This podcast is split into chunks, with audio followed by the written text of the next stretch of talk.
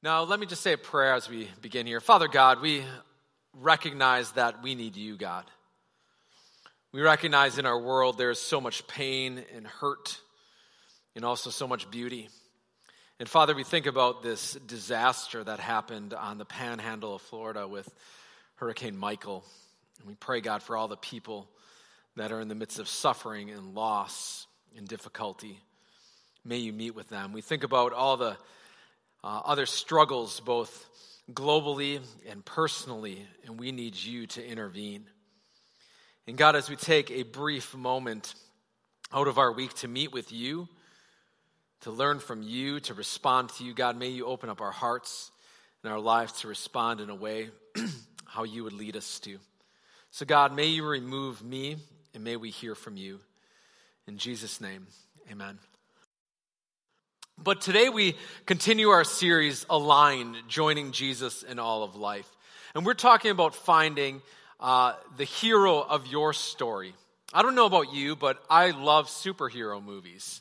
I love to jump into those movies. And there's something about this battle between good and evil and right and wrong that, like, when evil is taking over and it seems like there's no hope left, that all of a sudden good rises from this hero to overtake things. There's something that inspires me about that.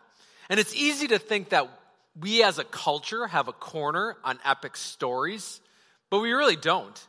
These type of hero stories go back through all cultures, through all the ages, that in all people there's a longing for heroes, a longing for somebody to come in and make what is wrong right, to take what is evil and somehow turn it around for good. Think about even some of the movies and books and other things that come up on a regular basis. I know they're older now, but I still love the Lord of the Rings trilogy movies. And once in a while, my wife and I do the marathon with the extended editions. You know, but there's something about this unlikely hero, Frodo, who helps rescue uh, Middle Earth from all this darkness and destruction. Or maybe you've seen the movie Unbreakable about Louis Zamperini, who during World War II, his plane crashed in the ocean, and for 47 days he was adrift on the ocean, only to be rescued and thrown in a prisoner of war camp for the next two years. And this movie tells his true life story of how through all this he kept holding on, and then even after that came to know Christ. But there's something that inspires us about people who do heroic things above and beyond. Another book that was recommended to me this summer was called Fearless, about a Navy SEAL, Adam Brown, who, out of all these difficulties, rose to the challenge and became a Navy SEAL. And then he served his country faithfully and, and ultimately was killed in battle. But it's this epic story of somebody pushing themselves beyond what we could even imagine. And all of us look for heroes. All of us look for people that we want to emulate in our lives. In the kids magazine Highlights, I don't know if you've ever seen that magazine. If it's been a while since you were a kid, maybe you remember that because it was around even when I was a kid. Um, in that magazine, every year they do a state of the kids survey to figure out what's going on in kids' lives. And so this last year, they asked a whole series of questions of kids and got all these responses. But two of the questions they asked one was, Who is a person you admire and respect? Who's a person that you look up to that could maybe be a hero in your life? 25% said teachers. So if you're a teacher, there's many kids looking towards you.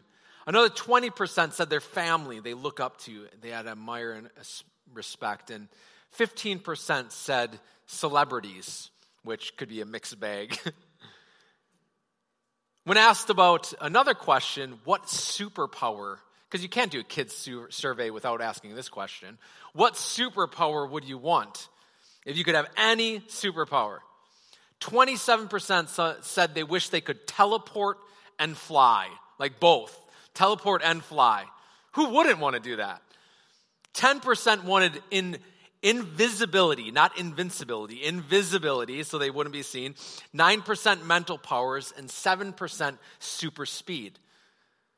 And the reason they wanted these superpowers 26% wanted it for their own advantage, but another 17% wanted it to prevent or change events to either save or help people. Even in kids, you can see this desire to be a hero, to be somebody who helps others. And it's not only kids who want superpowers or need heroes, as adults, we need them too. We need people that we look to to emulate in our lives. It's unfortunate that in our culture, many of the people that we have elevated over the years, their lives and character has crumbled. And you could probably look at many different examples, both personally and on a broader s- scale, of people who maybe started well but didn't finish well, who underneath their character wasn't in place. And then this in turn caused their world to crumble around them. So just take a moment and look at your own story. Who would you say are the hero, is the hero or heroes in your story?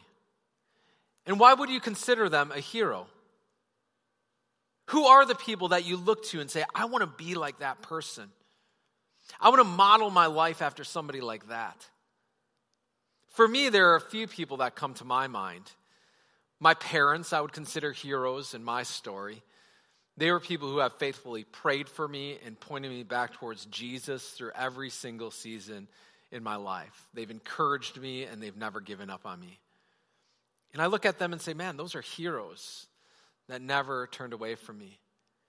Another person is my first youth pastor, but he became my youth pastor when I was 20. I was an old youth. And but at 20 years old, as I was coming out of a whole mess of life, he invited me into relationship and he gave me opportunities I probably shouldn't have had, but he said, I believe in you, Mark, and I want to give you opportunities to pursue after Jesus.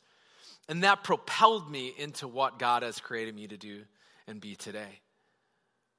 Another person was um, a guy named Steve Hawkins, who was in a mission organization who my family supported. And one year he came through, and I was talking to him about what God was doing in my life. And he said, You need to come with me on mission. And so I went with him on a trip to Israel. And then after that, it opened up an opportunity for me to move to England for two years where I met my wife. And so I look back and I see, man, this guy was a hero in my story. He came along and he spoke truth to me. And he's, it's his fault that I'm married to Nami, too. But he made such an impact in my life, I actually had him come and perform our wedding and dedicate our first child because he had such an influence in that certain period of my life. Then a little later on, there was another gentleman named Dan Crom. And if you're on Facebook and you track with me on Facebook, you probably saw that um, he died a few weeks ago. He was an interim pastor. I served under him. But he inspired me to go beyond what I thought I could do. And he encouraged me and prayed for me. And when I talked to him just a few weeks before he died, even when he could barely talk, he was still trying to encourage me and still trying to point me towards Jesus. And he's such an example to me of somebody who finished well. We need more examples of people who finish well that just don't start well, but finish that race well. But in your own story, who are the people that you would consider heroes? People who've invested in you.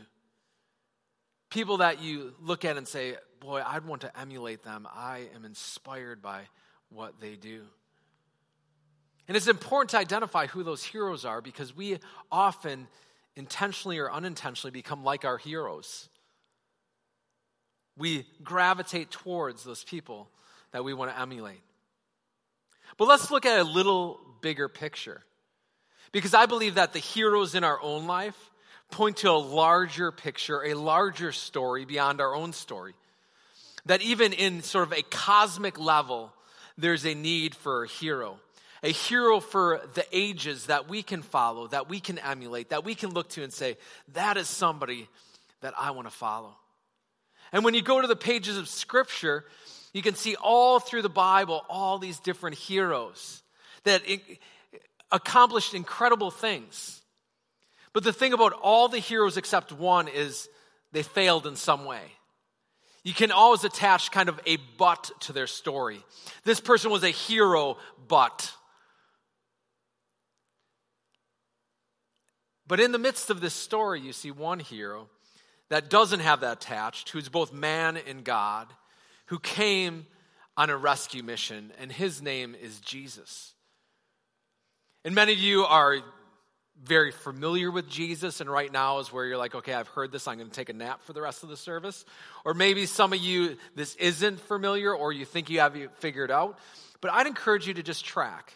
Track with me, and maybe you'll discover something new or different of how Jesus can relate to your story and in your life. So, in any good story, it has different components. So, if you're into the whole English language, I'm not real big into English. I never liked that class, but I have been forced to learn. But within any great story, there's different movements the characters, the setting, the plot, the conflict, and the resolution. The characters usually tell you who the story is about, and you have the protagonist and the antagonist. The one who's trying to accomplish something, and the one that comes against it, or vice versa. You can see the setting of where this story takes place. You can see the plot of why it's happening and the conflict of what is actually going on that's creating this tension. And then at some point in any good story, there's a resolution at the end. And as we read the pages of Scripture, often we can, we can read it like for facts. That let's cross every T, dot every I, and it's just for information. But the reality is, the Bible is this grand story. And overwhelmingly, through the pages of Scripture, you see this story. Is it beyond a story? Yes. I believe that is the inspired, infallible, and errant word of God. But I do believe we have to see how God was writing a story through all of history through this. And so today I want to simply show you a video. Some of you have seen it before. Also, in your seat backs, there's a little booklet that goes along with the video that you're going to see called The Story. And I want you to just think about any good story that has character, setting, plot, conflict, and resolution, and see in this story all of those components. So take a look at this.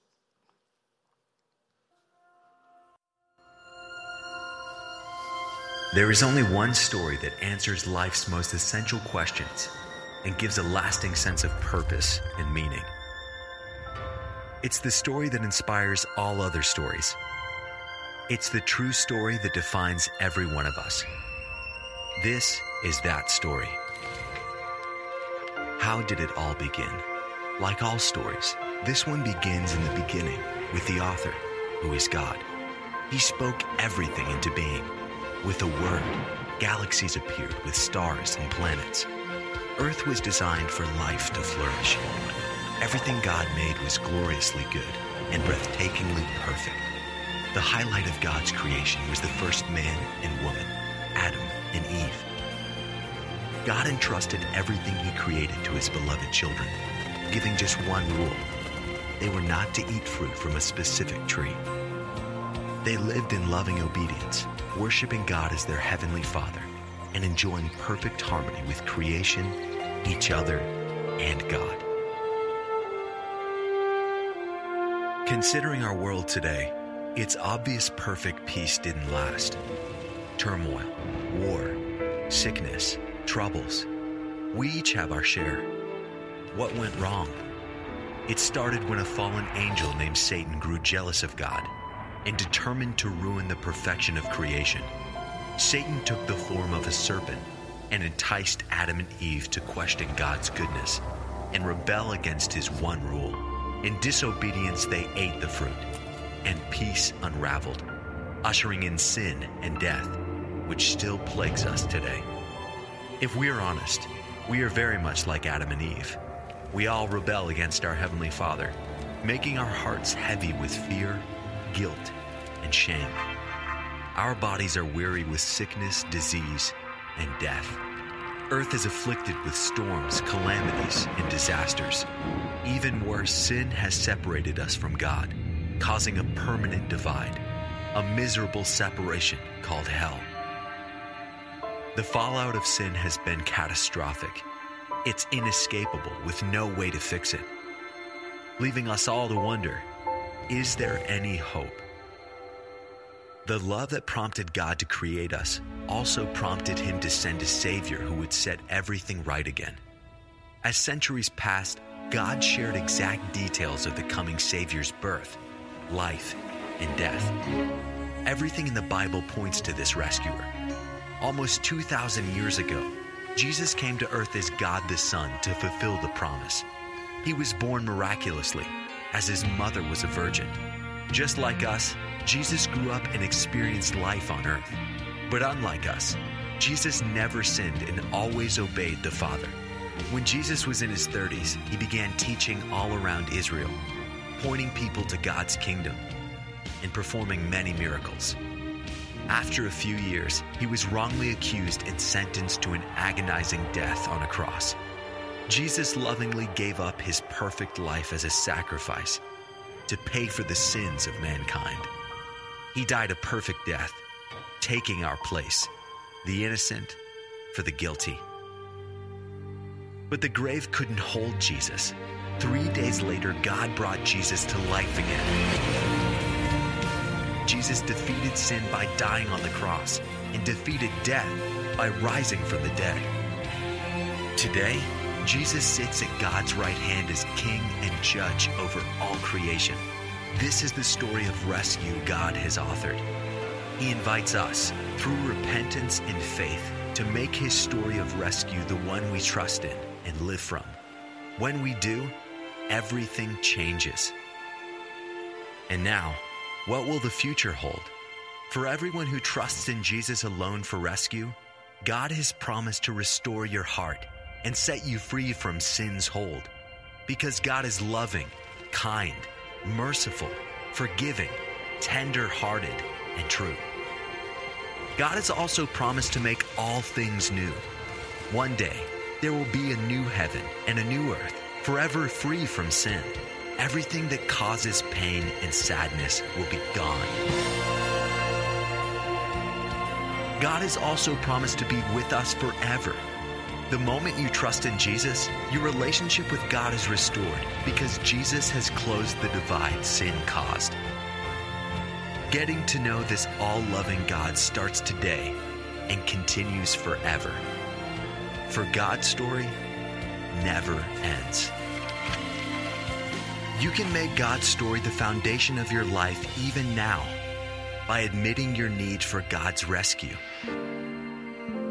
asking forgiveness for your sin, trusting in Jesus Christ alone to rescue you, following Jesus in faith from this moment on.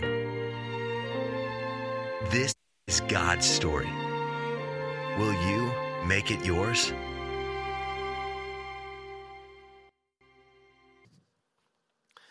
So I'd encourage you, if you haven't taken that little booklet out, I want you to take a quick look at it. On the back, there's actually a URL that you can go to, and that's our personal URL as, as the church. So if you hand this out to somebody and tell them to go look at that video, we can actually look and see not their name, but see how many people are actually checking this out. Then if you flip back a couple pages, you'll see the four big movements at the top creation, the fall, the rescue, and restoration.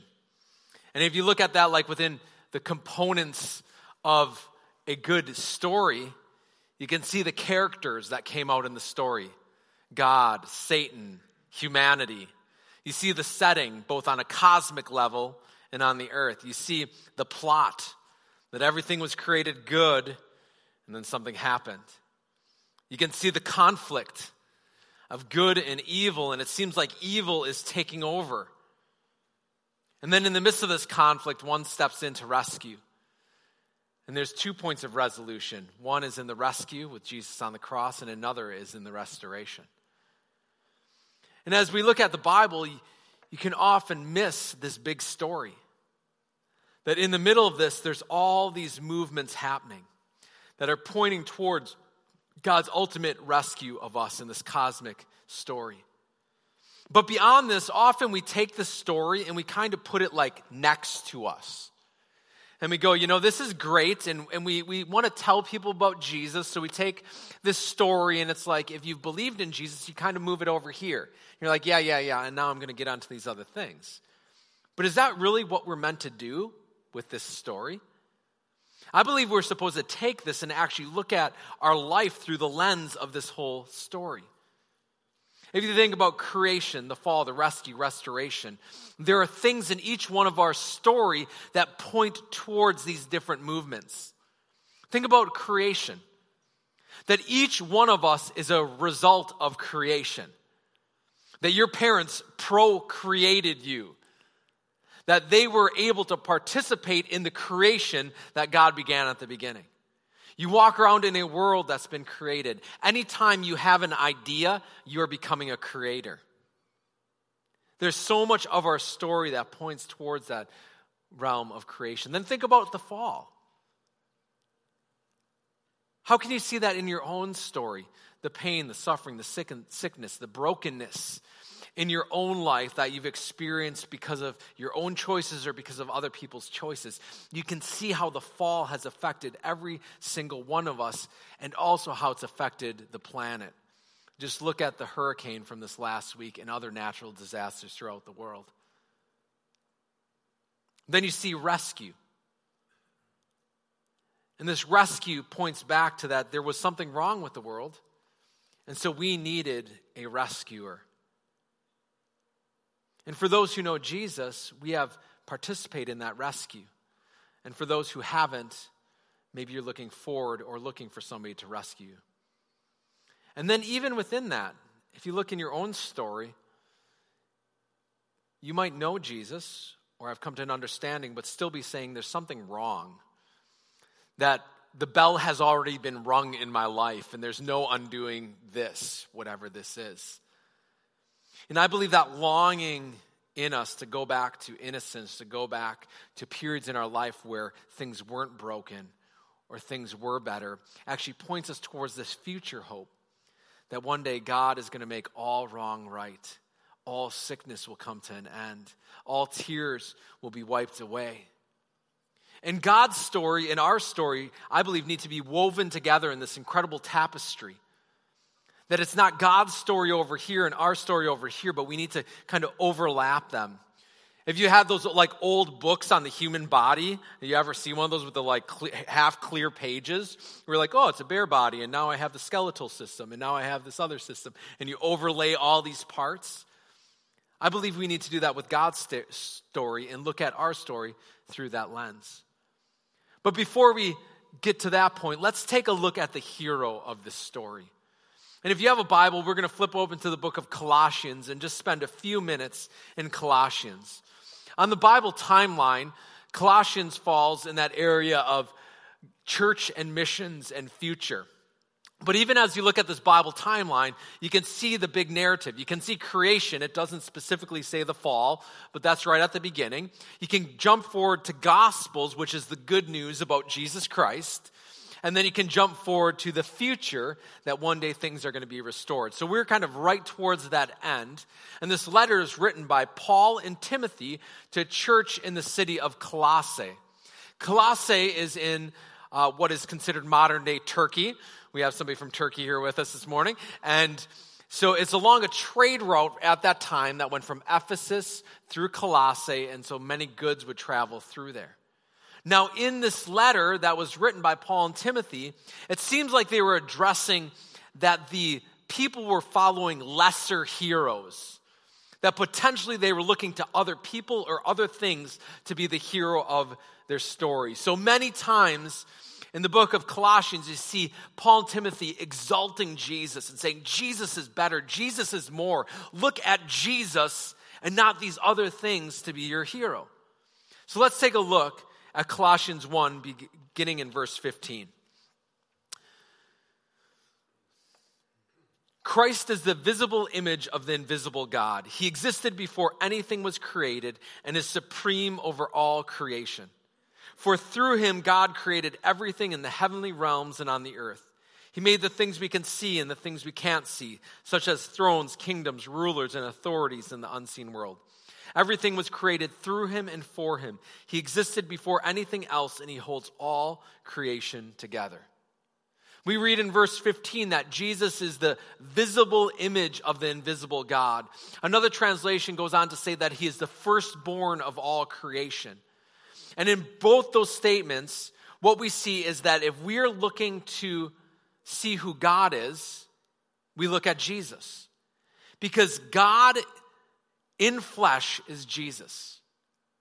That if we're trying to find the invisible God, Jesus makes him visible. And that term firstborn over all creation, as I was doing some research on this, it really means that Jesus is the prototype for humanity.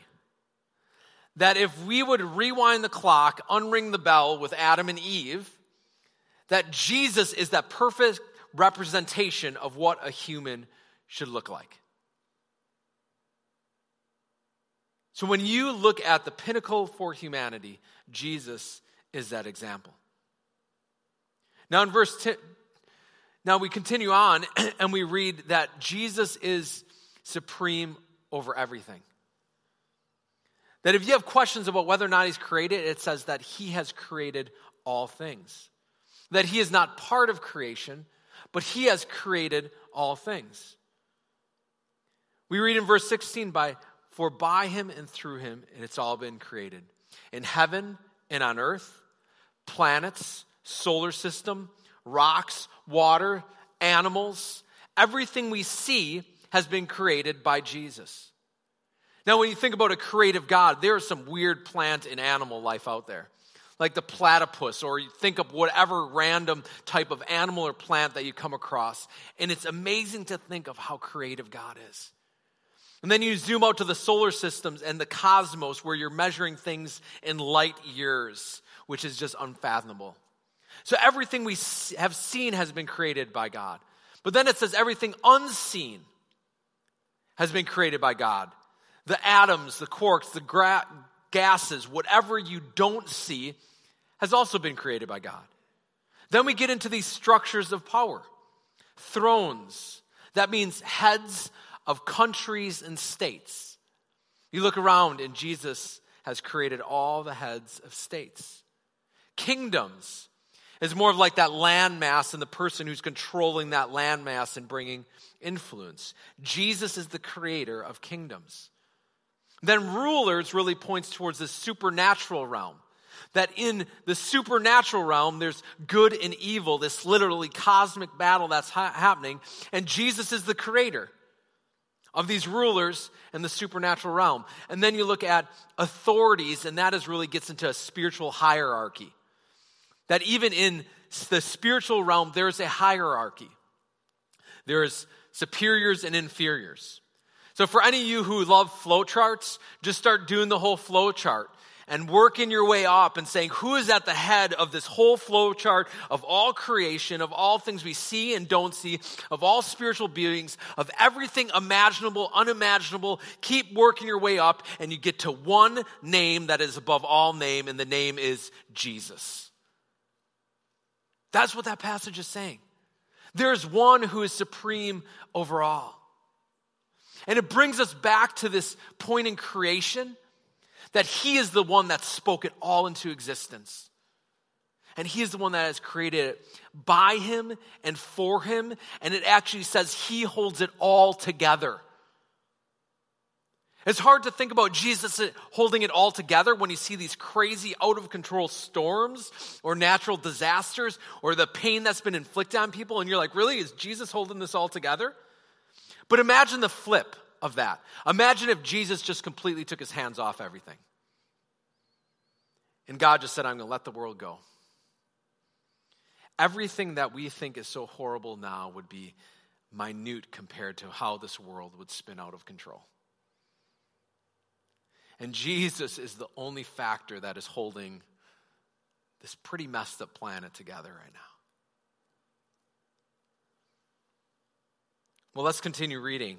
It says, Christ is also the head of the church, which is his body. He is the beginning, supreme over all who rise from the dead. So he is first in everything.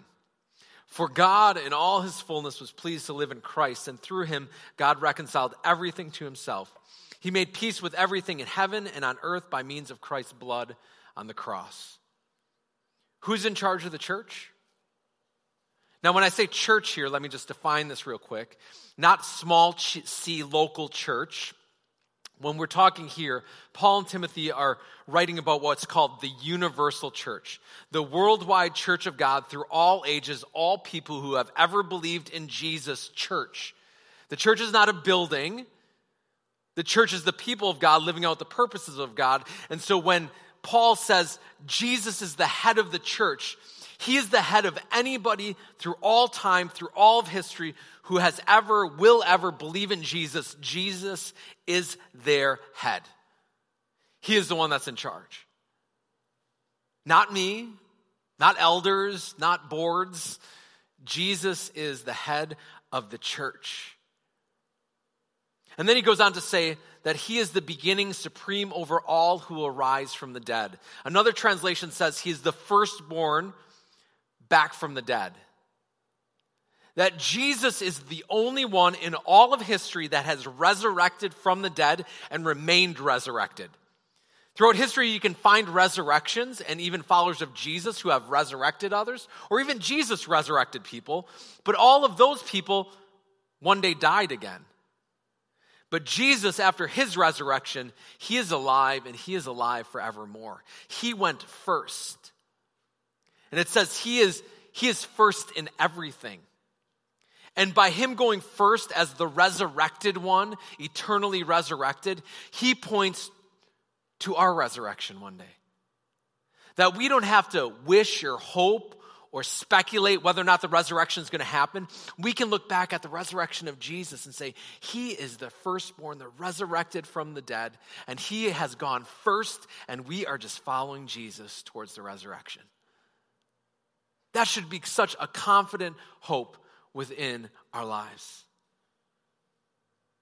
And if you're wondering how powerful Jesus is, Paul states that in him all the fullness of God resides in bodily form. That Jesus is 100% God and 100% man. It's a mystery, but it's an incredible truth that Jesus is God in flesh. And in him, it says he has reconciled everything to himself through his blood on the cross. So when we peel back this cosmic curtain, we see this grand narrative of God's story that Jesus is supreme over all. And that Jesus is the cosmic, eternal hero of the whole story. And that when the world fell, when the world was created perfect, Jesus was there creating the world. When the world fell into chaos, Jesus did not abandon the world, but he remained with his master rescue plan to come and rescue the world. We see that even after his rescue and bringing everything back into alignment with him, we are looking forward to that final restoration by Jesus when he brings it all back together under himself. There's one supreme hero of the story of all of history, and his name is Jesus. And he points towards our own stories and how God wants us to make Jesus the hero of our story. And we need to really find the hero Jesus in our story. And if you looked at your handout or if you're interested in writing things down, I'd encourage you to maybe do this. You know, this is like a simple grid work. And look at your own story in light of creation, the fall, the rescue, and restoration. Where in your story do you see Creator God? Where do you see Jesus as Creator? I see him in four beautiful children of mine. That Jesus has allowed me to participate in procreation of children. It's an incredible thing. I see it in the beauty in life. I see it in everything that's good, that God has continued to create beautiful things. What about the fall? Where do you see the fall in your life? Where do you see the personal brokenness and pain and hurt? Either personally or maybe even around you. All of us have it. We are all broken in certain ways and have been inflicted with pain. Maybe it's physical, maybe it's spiritual, emotional, mental. The list can go on. But all of us have been touched by the fall. And look in your own story and say, where is it? And write those things down because I think it's important to understand, man, how Jesus wants to speak in even to the fall in our life. And what about the rescue? Where in your story do you see the rescue of God that has happened, is happening, potentially is going to happen? I see how Jesus rescued me out of a life that was just hell bent on destruction. But I also see how he's allowed me to be a rescuer, even in my life for my children. I remember one time being in Annapolis and we were walking down by the tall ships, and we didn't put on the little e brake for the stroller for my youngest kid and I turn around and the stroller's getting ready to roll off the dock into the ocean. And it wasn't like a drop, it was like a drop. And both my wife and I, I don't even remember who got it, but like it was like literally front wheels were right over the edge and grabbed a hold of that stroller and hauled it back in. Um, I was almost taking a dive to the bottom for my daughter. And you know, it was a rescue. And we were all in shock for a minute and went had ice cream. But it could have been a lot different day. It could have been a lot different day.